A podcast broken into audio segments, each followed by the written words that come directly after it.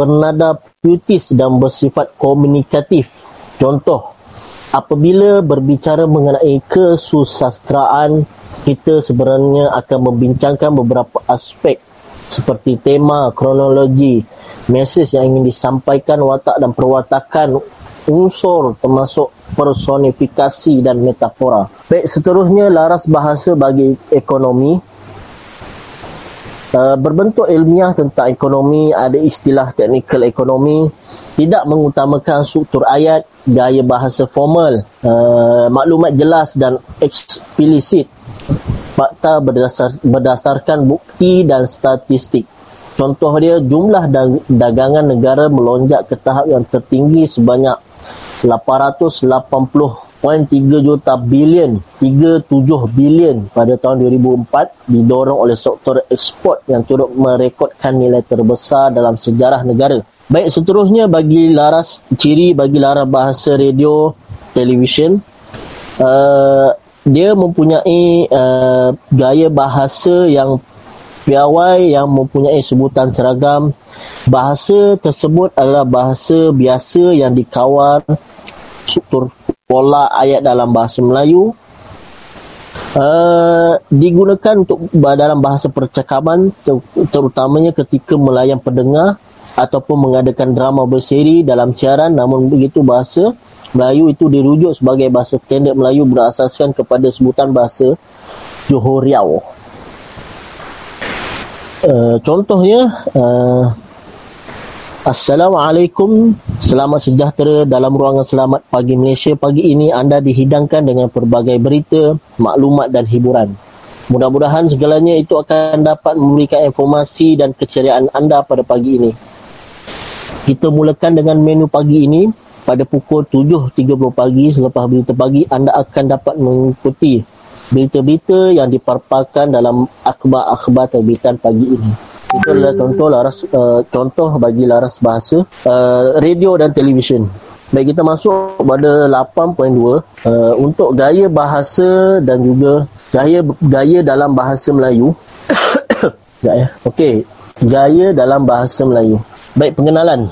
Uh, bab ini membincangkan gaya dalam bahasa Melayu gaya bahasa perlu digunakan tepat pada masa dan tempat. Jika tidak, bahasa yang anda gunakan dapat menyebabkan orang tersinggung. Pengetahuan tentang gaya bahasa mula amat berguna apabila anda me, uh, mengarang. Tidak kira untuk peperiksaan atau untuk tujuan kehidupan harian. Bab ini dipecahkan kepada beberapa tajuk kecil.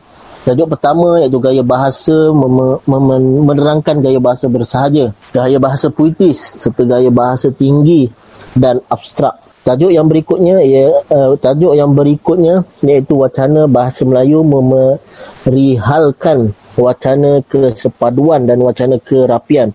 Tajuk ketiga ialah kesantunan bahasa. Tajuk ini memberi sedikit maklumat tentang kesantunan bahasa bangsawan, kesantunan orang atasan dan rakyat jelata dan kesantunan orang biasa. 8.1 bahasa gaya bahasa.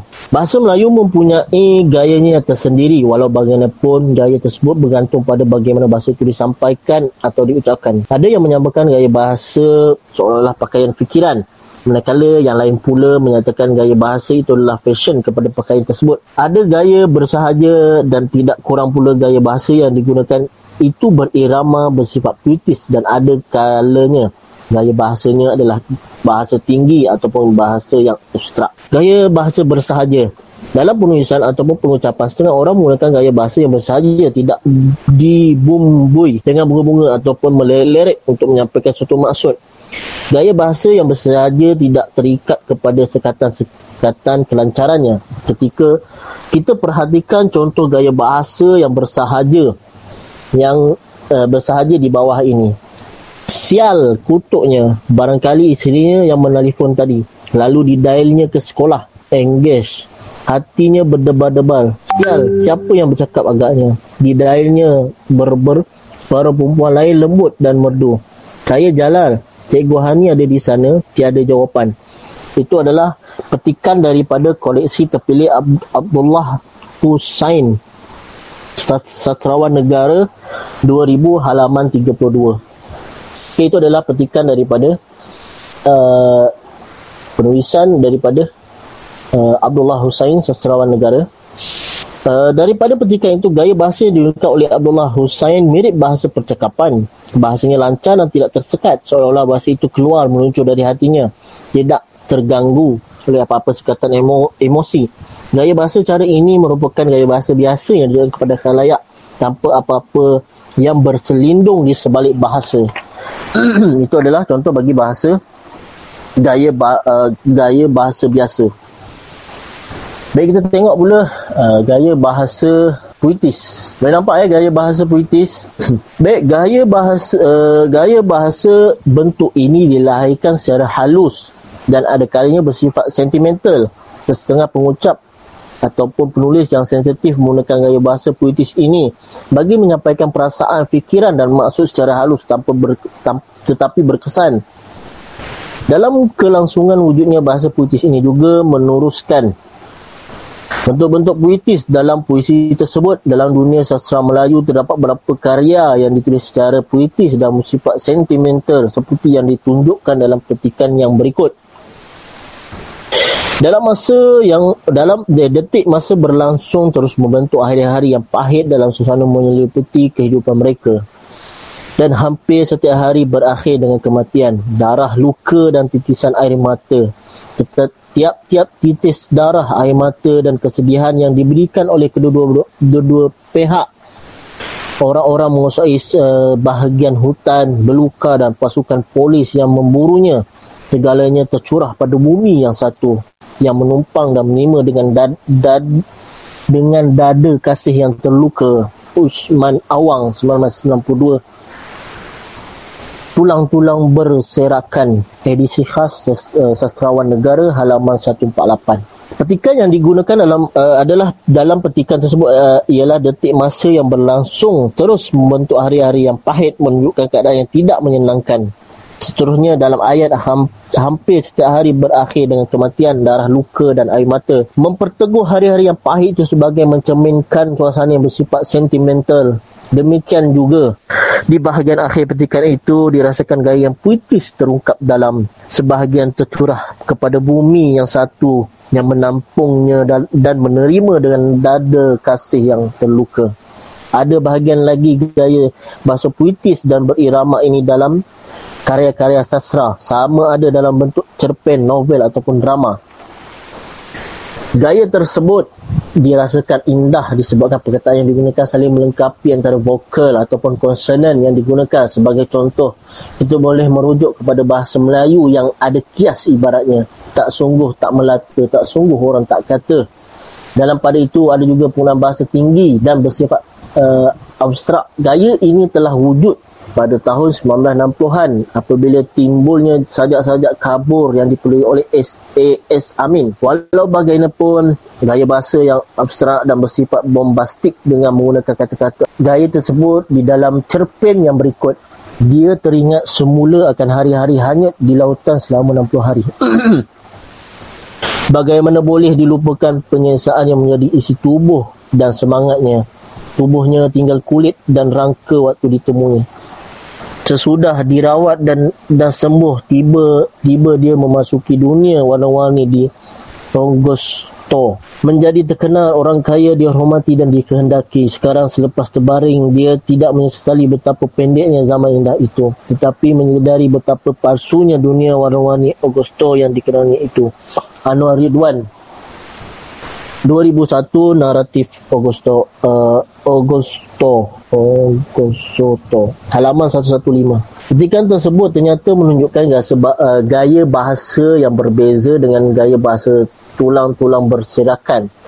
Dalam naratif Augusto walaupun perkataannya perkataan biasa tapi mana tersangat uh, abstrak di sini disebabkan gaya penceritaannya mempunyai teknik yang berlainan. Gaya bahasa dalam naratif Augusto bergerak atas landasan cerita dengan imej-imej yang tersembunyi. Di sinilah perubahan pendidikan penulisannya membezakan dengan gaya bahasa zaman romantis pada tahun 1950. Baik 8.3 kesantunan uh, bahasa. Kehidupan orang Melayu berkait rapat dengan sosio budayanya budayanya. Umumnya orang Melayu hidup dalam lingkungan budaya dan adat resam. Sebahagian daripada kehidupan itu ada hubungan kait dengan pola perlakuan serta kesantunan. Hakikat ini dapat ditunjukkan melalui pemakaian, pemakaian bahasa susunan lapis masyarakat yang mendukungnya. Setiap kelompok masyarakat dihormati melalui susunan kata yang sesuai dengan darjat pangkat dan kedudukan seorang. Umpamanya dalam masyarakat Melayu terdapat golongan bangsawan, pegawai dan rakyat jelata yang menguruskan kata yang menggunakan kata-kata mengikut hierarki masyarakat tersebut. Kesantunan bahasa bangsawan berdasar, berdasarkan pengucapan lisan dan cerita-cerita hikayat dapat dikesan kesantunan bahasa antara golongan atasan dengan orang biasa. Uh, Kesantunan tersebut memperlihatkan rasa hormat oleh rakyat kepada orang bangsawan. Itu, perhatikan contoh berikut Raja Abdullah. Baiklah, sekarang molek kita beri nama. Sudahlah Datuk Bendahara fikirkan. Tuan Sri Lanang. Sudah tuanku, apa fikir tuanku kita namakan? Sulalatu Al-Sala Al-Salatin. Yakni peraturan segala raja-raja. Raja Abdullah termenung sebentar atau boleh juga disebut sejarah Melayu. Baiklah Datuk, sudahkah hikayat sul, Sulalatu al-Sala Salatin atau sejarah ini mudah-mudahan segera sudah seberapa yang dapat. Mana Sikana 1990 matinya seorang pahlawan halaman 23-24. Skrip drama itu da, itu dapat dijadikan landasan untuk melihat kata-kata yang ada hubungan kait dengan satu seorang antara raja dan pembesarnya dan orang besarnya. Ada perkataan yang gaya bahasa istana uh, itu bukan saja terdapat dalam teks bah, bah, bahkan juga realiti sekarang berkait dengan pemerintahan beraja di Malaysia. Rasa hormat dan kesantunan ini dapat juga dalam percakapan dan penulisan di kalangan rakyat biasa dan orang atasan. Kesantun 8.3.2 kesantunan orang atasan dan rakyat jelata. Berhubungan dengan hal itu wujud bahasa yang terungkap di antara orang atasan dan, dan rakyat jelata. Lihat contoh di bawah ini. Setelah dilihat oleh bendahara orang empat itu, maka kata bendahara, wah, aku sangka orang mana-mana gerangan yang mempunyai anak ini. Tiada aku sangka akan kakak Dol lah. Kakak Samud. Uh, Hang Mansur dan Hang Samsu jika aku tahu akan tuan-tuan ini beranak laki-laki dari selamanya, aku pinta kakak sekalian. Aku persembahkan ke bawah duli baginda yang dipertua, dipertuan akan jadi biduan, biduanda kerana tuan-tuan ini punya orang berasal juga. MG Imis 1988 Bunga Rampai Melayu kuno halaman 81 dalam ketika itu, Datuk Bendahara menghormati bapa keempat-empat kanak-kanak dengan menyebut kakak selain menggunakan perkataan aku dan tuan-tuan sekalian. Santunan Bendahara menghormati tetamunya memperlihat hormat menghormati antara atasan dan orang bawahan. Gaya sedemikian banyak terdapat dalam teks sastra tradisional sebagai sumber rujukan dan kewujudan kesantunan orang Melayu. Baik kesantunan orang biasa pula 8.3.3 seperti seperti golongan masyarakat atasan orang biasa juga ada sopan satunya dalam berhu- dalam hubungan sosial mereka. Walaupun ada menggunakan bahasa kasar. Seumpamanya aku dan engkau wujud juga bahasa hormat di kalangan mereka seperti terdapat di bawah ini. Wahai kakanda mengapakah sayur tidak kan kakanda sentuh? Sengaja adinda masak sayur ini untuk santapan kakanda Adinda ku sayang, buah hati pengarang jantung, ingatlah kakanda ini bukan kambing. Hari-hari kakanda dihidangkan daun, daun sahaja oleh Adinda. Bosanlah kakanda, kakanda takut nanti akhirnya kakanda dihidang, dihi, dihidangi Adinda daun pintu. Lutfi Abbas 1995 Kritikan karya sastra sebagai karya seni halaman 160 man eh 166 Nah, dialog tersebut seolah-olah terungkap antara suami isteri daripada kalangan bangsawan. Sebenarnya dialog tersebut bukan daripada golongan tersebut tetapi diungkap oleh orang biasa sebagai suami isteri. Penggunaan kata kakanda dan adinda mencerminkan kesantunan suami isteri walaupun ada unsur-unsur kelucuan di dalamnya. Ada banyak lagi contoh kesantunan orang Melayu yang merupakan ciri-ciri penting yang berhubung kait dengan kehidupan masyarakat sehingga melahirkan susana yang harmoni. Penggunaan kesantunan bahasa. Sebenarnya serasi dengan masyarakat bertata susila oleh yang demikian dalam pertuturan ataupun teks kita melihat kata sapaan yang berhubung rapat dengan gelaran seseorang. Seperti kan tadi menunjukkan gelaran yang orang besar, orang bangsawan, orang biasa berin, yang berinteraksi dengan mereka ataupun sesama mereka. Baik kita masuk bab yang ke-9 penulisan dalam bahasa Melayu baik pengenalan Bab ini, bab ini lebih tumpu kepada bahasa Melayu dalam aplikasi penulisan. Kemahiran menulis bahasa Melayu merupakan kemahiran asas yang perlu ada pada setiap individu Malaysia. Hal ini demikian kerana bahasa Melayu merupakan bahasa kebangsaan dan menjadi tanggungjawab anda untuk menguasai kemahiran ini. Bab ini dipecahkan kepada tajuk bahasa, wawancara dan penulisan kertas kerja. Tajuk kecil yang kedua pula menerangkan perihal bahasa Melayu dalam penulisan rencana hanya diperincikan lagi dengan menyentuh rencana menurunkan konsep. Rencana menggunakan pertanyaan, rencana berbentuk ulasan, rencana berbentuk polemik, rencana berbentuk politik dan rencana ketenteraan. Dalam tajuk ketiga anda berminat yang berminat dalam sajak yang ingin mendapatkan pengetahuan asas tentang sajak dan mendapat maklumat terperinci aspek merangkumi tajuk-tajuk seperti sajak berlambang imej sajak uh, artistik dan puitis sajak protes dan kabur sajak berunsur agama dan sajak eksperimental. 9.1 bahasa Melayu dalam aplikasi penulisan. Salah satu kemahiran bahasa ialah penulisan. Penulisan yang teratur mencerminkan tata cara bahasa Melayu selain daripada mencermin, mencerminkan sama ada itu suatu yang formal atau tidak formal. Bahasa Melayu mempunyai sifat yang tertentu dalam surat rasmi, laporan minit musyarat ataupun pengumuman. Penulisan bidang ini banyak terdapat dalam urusan rasmi serta organisasi. Format bahasa dan tulisan adalah mengikut tata cara pentadbiran dan pengurusan. Di sini penulisan tersebut tidak uh, eh, tidak dibincangkan kerana penyelesaian itu dapat dikatakan lumrah dalam urusan rasmi. Walau bagaimanapun bahasa Melayu yang penting adalah dalam aplikasi yang lebih relevan dengan tahap dan statusnya sebagai bahasa di luar lingku, lingkungan itu. Bahasa penulisan yang dipilih adalah bahasa dalam rencana, wawancara, kertas kerja puisi dan cerpen yang dirasakan penting memperlihatkan bahasa Melayu sebagai alat menyampaikan fikiran, butiran maklumat, kreativiti terutama dalam penulisan puisi dan cerpen. 91.1 Bahasa Wawancara Wawancara biasanya menggunakan bahasa lisan. Ada kalanya wawancara itu diterjemah dalam bentuk tulisan sama ada dalam bentuk lisan ataupun tulisan.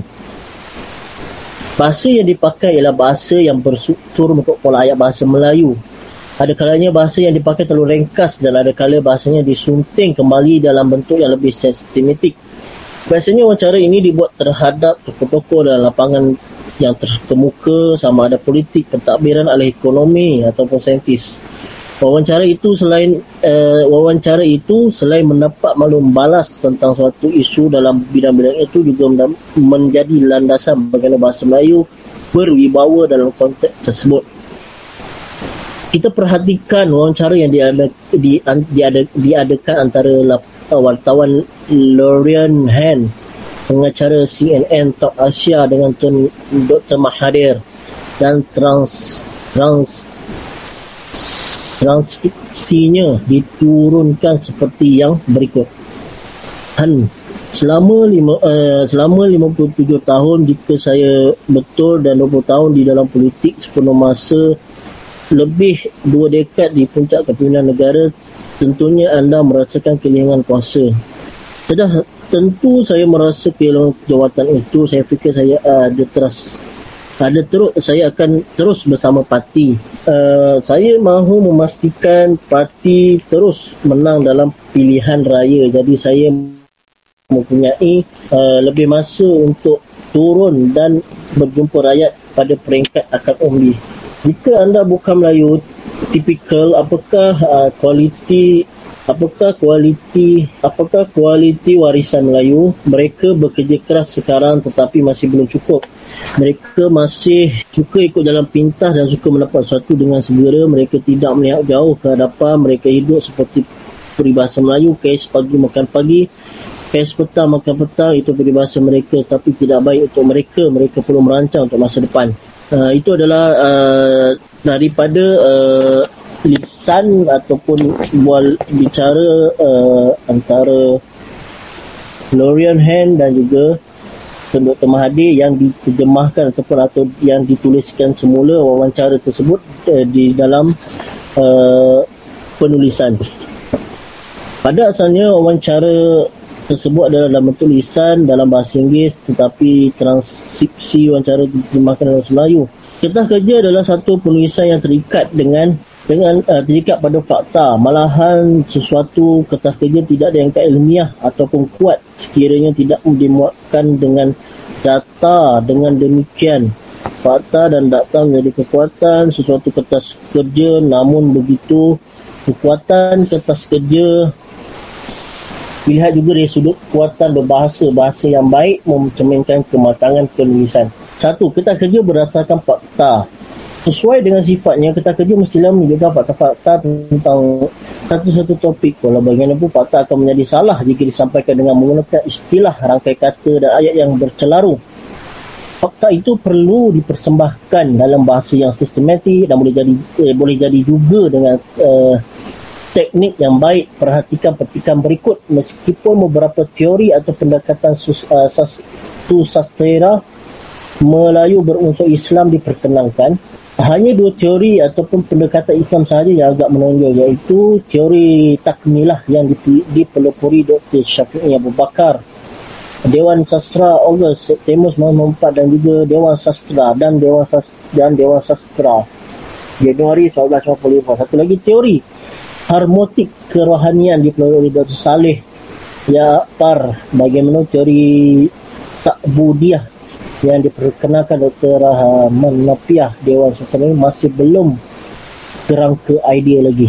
Kertas kerja dan data, uh, kertas kerja berdasarkan fakta dan juga data. Salah satu bentuk kertas kerja ini ini menggunakan fakta dan disokong dengan data. Oleh demikian, bahasa yang dipakai ialah bahasa langsung kepada maklumat supaya maklumat itu menjadi jelas dan kukuh. Corak bahasa yang terdapat di dalamnya terikat pada struktur dan urutan mengikut topik yang dibincangkan penulis kita kerja. Ini menunjukkan penulisan tersebut yang berada pada tahap tinggi yang kadang-kadang menggunakan istilah khusus perhatikan petikan berikut hingga tahun 1995 pemilikan modal saham sektor syarikat yang diambil alih ya, yang dimiliki oleh Bumi Putera telah meningkat menjadi 27.4 manakala bukan Bumi Putera 24.5 dan bukan Thomas Tautin Malaysia pula 25.1 pada akhir dasar ekonomi baru 1990 hak milik dan penguasa sektor syarikat menunjukkan suatu pertambahan yang menarik iaitu penguasa Bumi Putera dalam hak milik tersebut terus meningkat pada 22 uh, 298.5 juta iaitu 20.3% berbanding 82 juta 200 eh, 82.9 juta 74.9 bagi pemasukan Malaysia. Baik ketah kerja berdasarkan huraian. Uh, walaupun penulisan ketah kerja mempertahankan fakta tetapi demi keperluan kejelasan maklumat ketah kerja perlu dipersembahkan bersama huraian sekali. Menarik atau tidak orang tersebut berkait rapat dengan keupayaan bahasa yang kemas tersusun dan sistematik walau bagaimanapun. Tidak semua penulis kita sekejap mampu menguasai bahasa yang baik kalau membuat huraian. Yang berikut diperturunkan satu lagi contoh kertas kerja. Polensi dalam artikel ketika kemungkinan kemungkinan dalaman yang sedia ada dalam suatu yang dengan adanya usaha yang sesuai dilakukan maka kesedaran eh, maka kesediaan. Maka kesediaan dalaman itu akan uh, terzahir menjelmakan keba- kebaikan atau kegemilangan serta ke- kesempurnaan atau aspek-aspek yang ada kesempurnaannya seperti potensi yang ada pada benih dengan adanya usaha dengan kesuburan tanah dan kebaikan. Uh, kebaikan hawanya maka keluarlah keindahan dan kesempurnaan pokok pada potensi benih Sekiranya diteliti penulisan uh, kertas kerja ini mencuba menguraikan potensi berkaitan teori dan kritika berdasarkan teori takmilah dalam pembinaan karya sastra Islam yang dipakai terlalu panjang dan terlalu banyak menggunakan perkataannya selain tanda bacaan. Demi, dengan demikian huraian yang dibuat menjadi kabur kerana tidak ada ayat-ayat pendek dan huraiannya mengikut satu-satu perkara dalam konteks ini sewajarnya.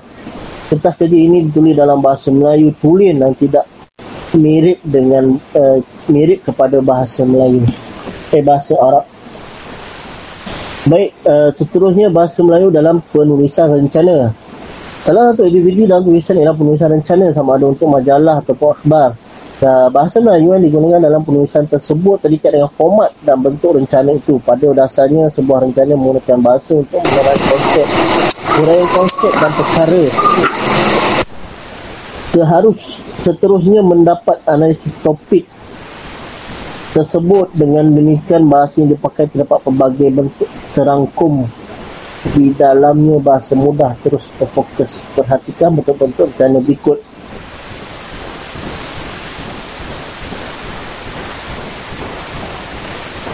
rencana menerangkan konsep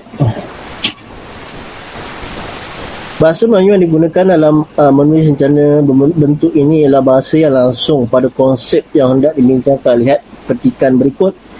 Pada umumnya, industri kecil ditarik sebagai industri yang menggunakan modal kurang daripada 250,000 atau menggunakan pekerja kurang daripada 5 orang. Industri ini boleh ditempatkan di bandar ataupun di luar bandar. Camuri Siwar 1998, industri kecil, strategi masalah dan prospek dalam Dewan Masyarakat halaman 10. Rencana menggunakan pertanyaan.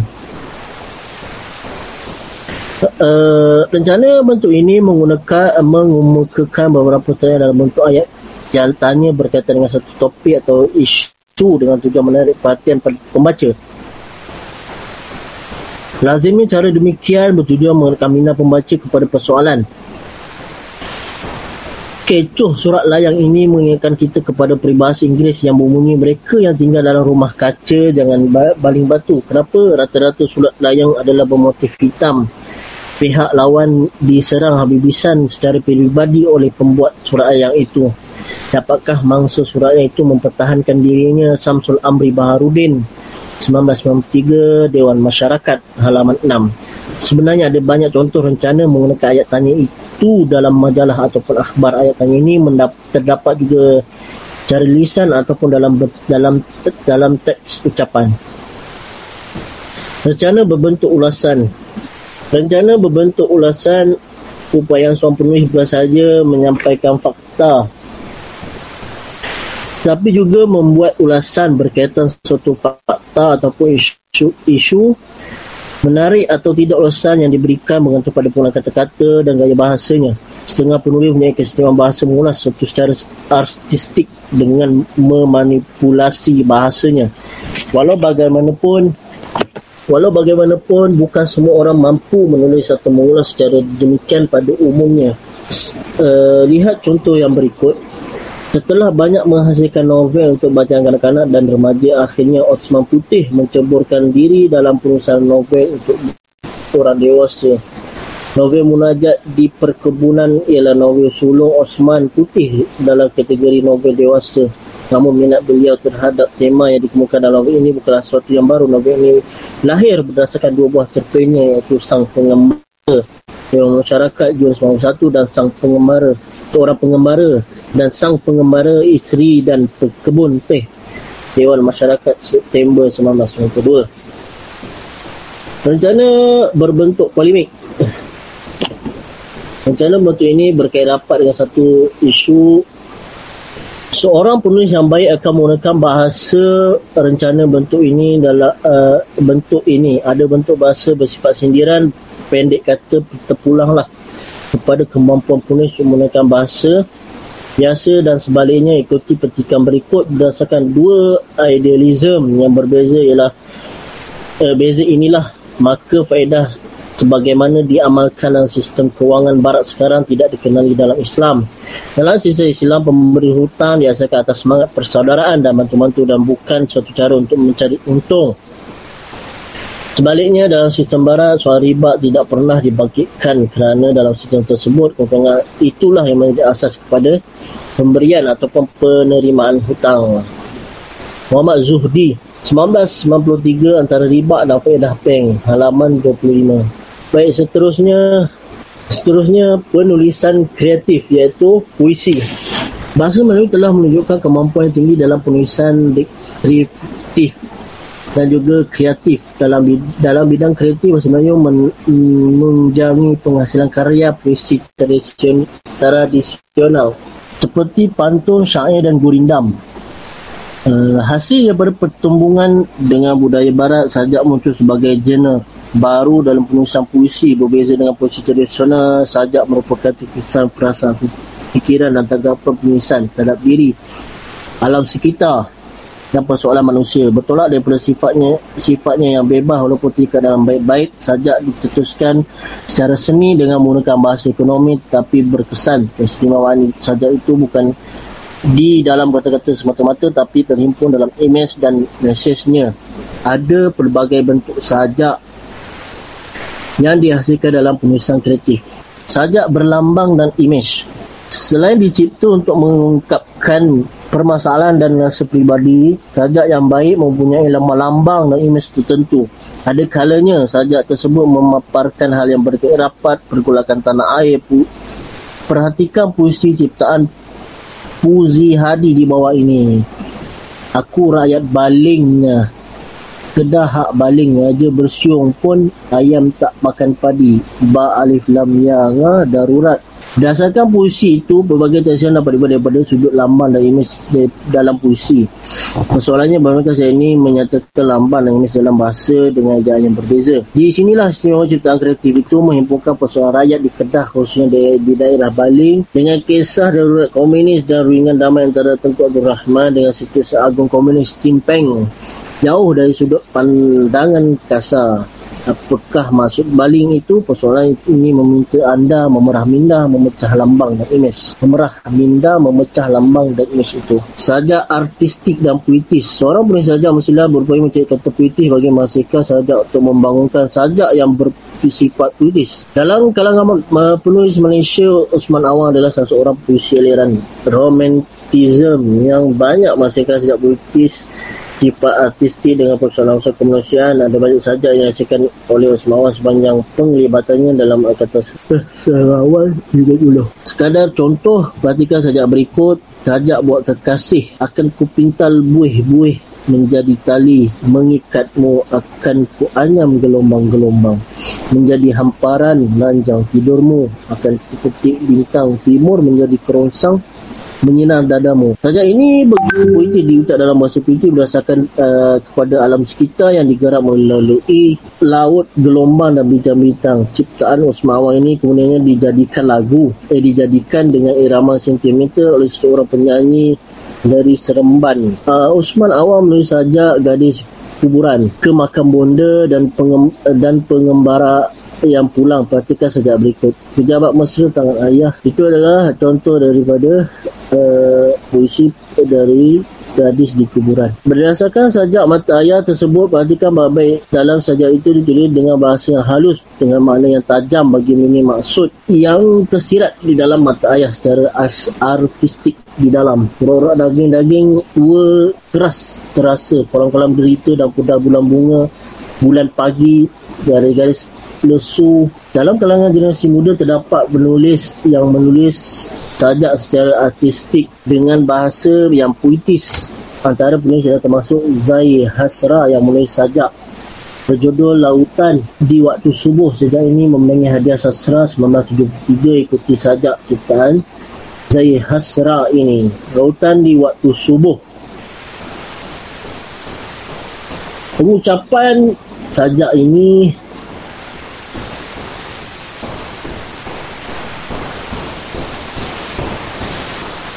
dalam nada yang lembut dituturkan dalam bahasa yang puitis tersimpul di dalam baik-baiknya perhatikan Ianya tidak mengharukan sepi, tidak juga. Ianya tidak bengis, tidak juga dahsyat. Ianya seorang gadis yang baru. Ada juga uh, sajak yang berunsur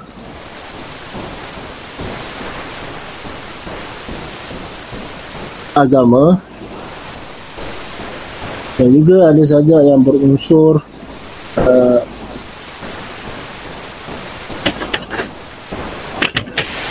eksperimental. Baik seterusnya kita masuk pada 9.4.1 permulaan cerpen dan deskripsi. Artistik uh, maksudnya uh, indah ataupun mempunyai nilai-nilai seni eh artistik permulaan cerpen dengan deskripsi deskripsi bermaksud uh, keterangan yang bertujuan untuk menyampaikan gambaran mental tentang sesuatu yang dialami itu adalah maksud deskripsi Pagi masih muda, pancaran matahari belum mampu menyebarkan cahaya ke setiap inci rimba alam. Kerudupan pagi berpadu bersama kedinginan rimbun. Hijau, pepohon kayu memagari kampung paya rendang. Sana sini masih berlagu lagi bunyi kokokan ayam yang serak-serak yang serak-serak barah basah.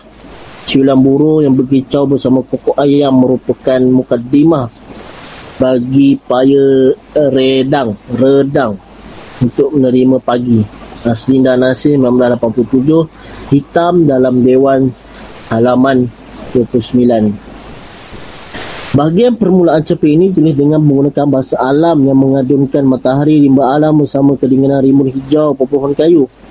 Persyadawan itu dilengkapi pula dengan kokok ayam dan yang burung di kampung Paya Rendang bagi menyambut kedatangan pagi. Kelembutan bahasa ini meresap ke dalam rasa indah yang sesuai dengan kehidupan kampung Paya Rendang pagi yang bening. Permulaan cerpen dan pertanyaan. Salah satu gaya bahasa dalam cerpen ialah menggunakan dialog antara watak dengan mengemukakan, mengemukakan pertanyaan-pertanyaan bagi mengembangkan penceritaannya teknik pertanyaan itu menghidupkan suasana dan rasa ingin tahu dalam kata-kata digunakan. Kekuatan bahasa dan pertanyaan ini menunjukkan kehalusan dan ketepatan maksud yang disampaikan. Lalu, lihat cerpen yang berikut. Pagi ini hendak suruh Azman beli kuih apa? Pak Azhar tidak menjawab. Hendak beli kuih apa? Ulang makjah. Celaka tiba-tiba sepatah. Tiba-tiba sepatah Pak Zahar menjawab apa soal makjah dia seolah tidak percaya apa yang didengarnya saya tanya hendak beli kuih apa? Ulang makjah sekali lagi. Celaka. Jawab Pak Zahar ah kenapa abang jawab macam itu? Mengapa abang maki macam itu? Makjah berkata dengan perasaan terharu Soalan yang timbul dalam menggunakan ayat tanya itu ialah mengapa Pak Zahar menyebut celaka. Apa yang celaka, siapa yang celaka atau kejadian celaka yang mana menipu keluarga itu. Oleh hal demikian, satu pendekatan ayat tanya merupakan ciri bahasa Melayu yang dinamik. Permulaan cerpen dengan bidalan. Uh, penceritaan dengan menggunakan bidalan perumpamaan ataupun peribahasa Melayu merupakan kebiasaan dalam pertuturan atau penceritaan dengan harapan maksud yang hendak dinyatakan itu dapat disampaikan secara halus namun berkesan dengan menggunakan bidalan, penggunaan kata dapat dimakan dan maksud yang hendak disampaikan lebih bermakna ikuti petikan cerpen yang berikut. Sampai mati pun ayah takkan tunduk. Abang pun hampir-hampir sama perangainya dengan ayah degil dan keras kepala, kepala batu. Bengkok bat, batang, bengkoklah bayangnya, kata orang-orang tua. Dan dan untuk mendamaikan dua orang berkepala batu adalah uh, suatu perkara yang betul-betul rumit. Berdasarkan petikan cerpen tersebut, penggunaan bidalan bagi menggambarkan watak ayah dan abang terhimpun dalam bidalan kepala batu, bengkok batang dan bengkoklah bayang. Bidalan tersebut cukup kuat bagi menyatakan dua orang yang keras hati serta tukar bertolak ansur. Penggunaan bidalan itu sudah cukup untuk menyatakan sifat wataknya. Baik, uh,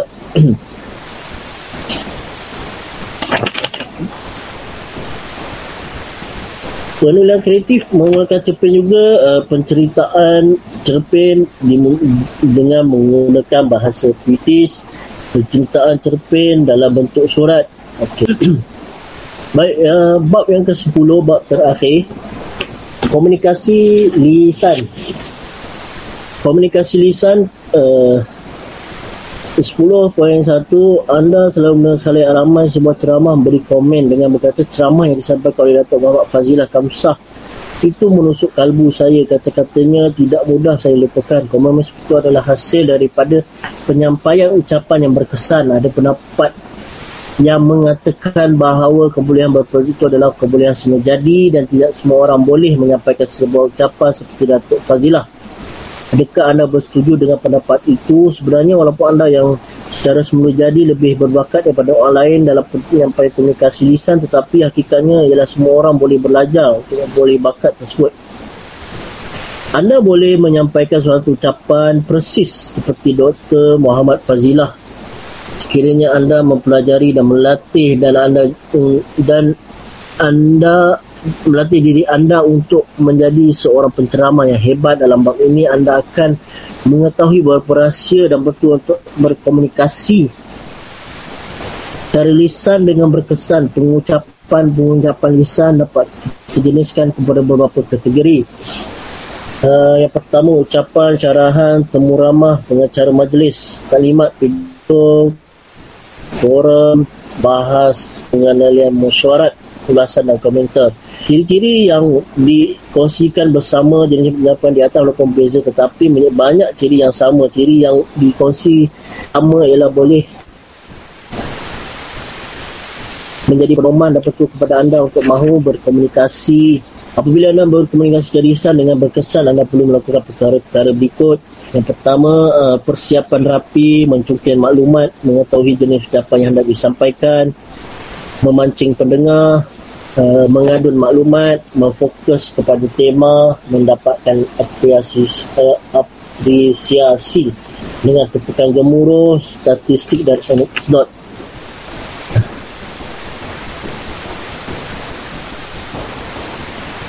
Seterusnya, uh, ciri uh, untuk eh, uh, ciri yang perlu ada untuk menjadi seorang pidato yang terkenal ataupun uh, ber, orang yang berkomunikasi dengan uh, bukan ini berkomunikasi lisan dengan uh, lancar adalah uh, memberikan contoh dan pembandingan uh, mempunyai style penyampaian mempunyai pola urutan menyemak dan menyunting membuat semakan dan buat suntingan reka letak slide uh, itu adalah ciri-ciri uh, yang perlu disiapkan untuk menjadikan seorang yang mampu berkomunikasi dengan baik sama ada di dalam ucapan, syarahan, temu ramah, pengacara majlis, taklimat, pidato, forum, bahas, pengenalan masyarakat dan juga uh, ulasan dan komentar. Baik, perbezaan-perbezaan antara komunikasi lisan yang berlainan Yang pertama ucapan. Ucapan biasanya sebagai dikategorikan sebagai ucapan formal dan tidak formal. Pada lazimnya suatu ucapan adalah ringkas tapi padat. Kalau punya ringkas tapi untuk menjadikannya sebagai bernas adalah lebih suka daripada memberi ucapan yang panjang lebar. Oleh itu anda perlu memilih perkara-perkara yang penting saja agar bersan kepada khalayak. Syarahan pula adalah syarahan adalah ucapan yang mempunyai tema khusus yang ditentukan lebih awal dan pensyarahannya pensyarahnya diberi masa yang cukup untuk memberikan syarahannya. Pada lazimnya kalau yang akan menentukan syarahan itu terdapat kurangnya dua situasi dalam uh, di mana syarahan diadakan. Terusnya temu ramah. Temu ramah menunjukkan kedua pihak yang menyoal dan menjawab soalan bertutur secara lisan. Jika anda uh, adalah seorang yang mendengar ramah, anda perlu menyediakan tajuk atau tema yang akan dijadikan bahan temu ramah.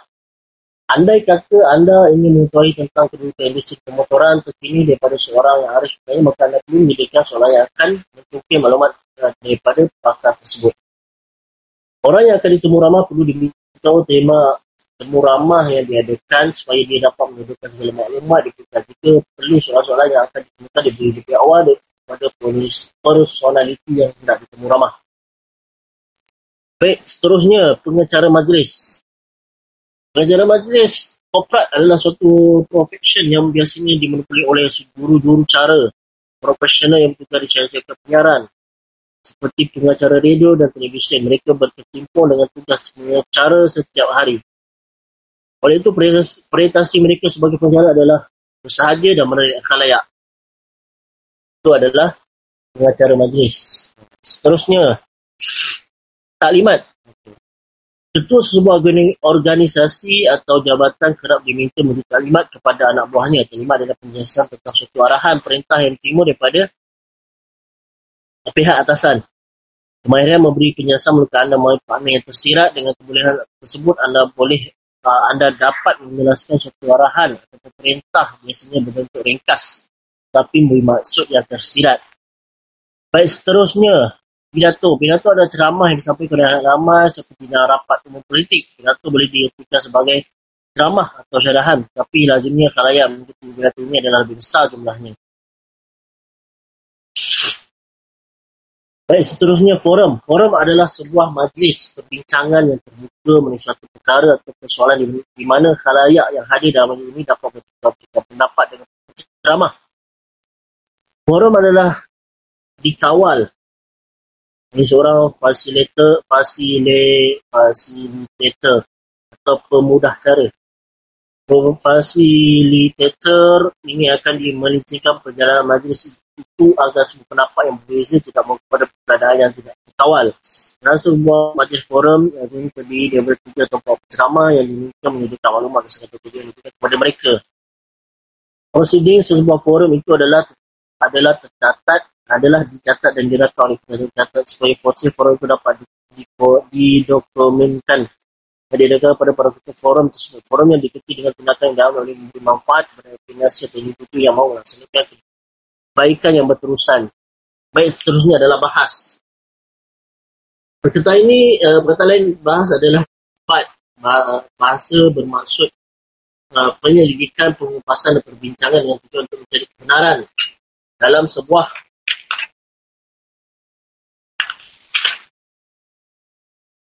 Perbahasan terdapat dua pasukan yang menjadi satu pasukan menjadi pencadang melalui satu pasukan menjadi pembangkang. Okay, itu adalah perbahasan ataupun perdebatan. Terusnya adalah pengendalian masyarakat. Masyarakat boleh memainkan peranannya yang positif. Jadi masyarakat itu mencapai matlamatnya seperti yang telah dirancang. Jika tidak, ia akan membuang masa sahaja oleh itu jika sekiranya anda mahu menjadikan masyarakat sebagai alat untuk membuat keputusan mendapat persetujuan daripada ahli-ahli anda perlu merancangnya dengan teliti. Baik, itu adalah uh pengendalian masyarakat. Uh, seterusnya adalah ulasan dan komentar. Ulasan dan komentar tentang kepakaran dalam bidang yang mau diulas atau dikomen. Khalayak biasanya menanti-nantikan pandangan pengulas. Mereka mahu mengetahui sama ada pandangan mereka sehaluan dengan pandangan pengulas ataupun berbeza sekali dengan pendapat mereka.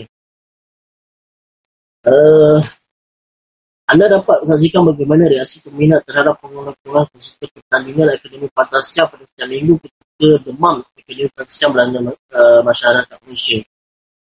Dan itu adalah ulasan dan juga komentar.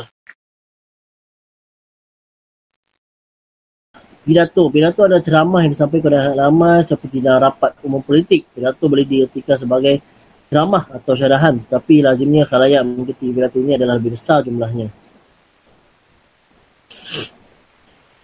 Baik, seterusnya forum. Forum adalah sebuah majlis perbincangan yang terbuka mengenai suatu perkara atau persoalan di, di mana khalayak yang hadir dalam majlis ini dapat bertukar-tukar pendapat dengan ceramah. Forum adalah dikawal oleh seorang facilitator, facile, facilitator atau pemudah cara fasilitator ini akan dimelincirkan perjalanan majlis itu agar semua pendapat yang berbeza tidak mahu kepada keadaan yang tidak terkawal.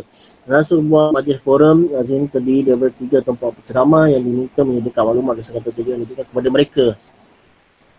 Proceeding sebuah forum itu adalah adalah tercatat adalah dicatat dan dirakam oleh pencatat-pencatat supaya fosil forum itu dapat didokumentkan dan diadakan pada para forum tersebut. Forum yang diikuti dengan tindakan yang dalam oleh memberi manfaat kepada organisasi atau individu yang mahu melaksanakan kebaikan yang berterusan. Baik seterusnya adalah bahas. Perkataan ini, uh, perkataan lain bahas adalah bat.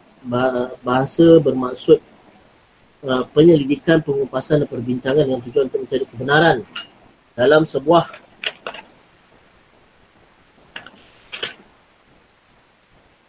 Perbahasan terdapat dua pasukan yang satu pasukan menjadi pencadang melalui satu pasukan menjadi pembangkang. Okey, itu adalah perbahasan ataupun perdebatan. Terusnya adalah pengendalian mesyuarat. Mesyuarat boleh memainkan peranannya yang positif sekiranya mesyuarat itu mencapai matlamatnya seperti yang telah dirancang. Jika tidak, ia akan membuang masa sahaja oleh itu jika sekiranya anda mahu menjadikan syarat sebagai alat untuk membuat keputusan mendapat persetujuan daripada ahli-ahli, anda perlu merancangnya dengan teliti. Baik, itu adalah uh, pengendalian mesyuarat. Uh, seterusnya adalah ulasan dan komentar. Ulasan dan kom- komentar bukan keperkaran dalam bidang yang mahu diulas atau dikomen. Khalayak biasanya menanti-nantikan pandangan pengulas. Mereka mahu mengetahui sama ada pandangan mereka sehaluan dengan pandangan pengulas ataupun berbeza sekali dengan pendapat mereka. Uh, anda dapat saksikan bagaimana reaksi peminat terhadap pengulas-pengulas peserta pertandingan Akademi Fantasia pada setiap minggu ketika demam Akademi Fantasia melanda uh, masyarakat Malaysia. Baik, itu adalah ulasan dan juga komentar.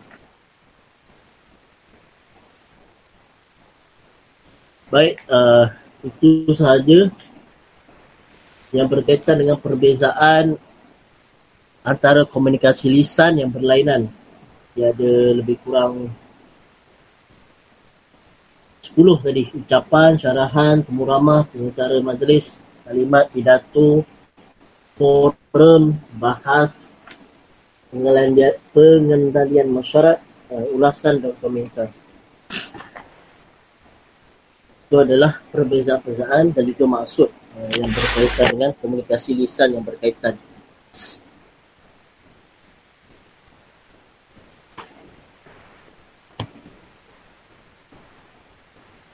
Baik, boleh ke semua? Kita dah habis. Kita dah habis untuk uh, bahasa Melayu. Andai kata uh, ada tak faham boleh boleh tanyalah boleh message ataupun call dia tanya apa yang tak faham. Uh, dan uh, seterusnya berkaitan dengan uh, assignment ataupun uh, nota ringkas. Tak semuanya buat lah seperti biasa. Kalau boleh mula daripada awal lah. Daripada sekarang mula cari poin-poin penting. Lepas uh, buat ringkasan kalau boleh setiap uh, topik ataupun tajuk kecil tu buat dia ringkasan yang mudah satu muka surat. Contohnya sejarah perkembangan bahasa Melayu. Okey. Sejarah perkembangan bahasa Melayu tu buat satu muka je cukup. Ha. Buat ringkasan setiap topik kecil tu satu muka surat satu muka surat. Jadi dia tak banyak lah maksudnya. Kemudiannya contohnya dasar bahasa. Ha, buat satu muka surat, sistem bahasa baku buat satu muka surat kan. Jadi dia tak banyak lah dia punya uh, assignment ataupun nota uh, yang perlu dibuat. Mungkin dalam lebih kurang 50 ke surat dah cukup dah untuk bahasa Melayu ni. Okey. So maksudnya setiap topik kecil tu uh, buat dalam satu muka surat sahaja dah cukup. Baik, uh, cari uh, poin-poin penting buat dalam poin pun boleh, uh, lagi bagus lah, lagi senang. Boleh eh semua? Boleh. Boleh ke semua? Boleh, insyaAllah. InsyaAllah boleh. Boleh ke semua? Boleh, insyaAllah. Boleh ke semua?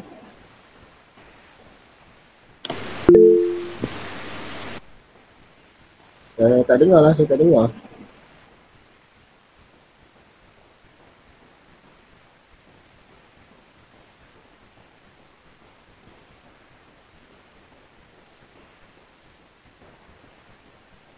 Baik.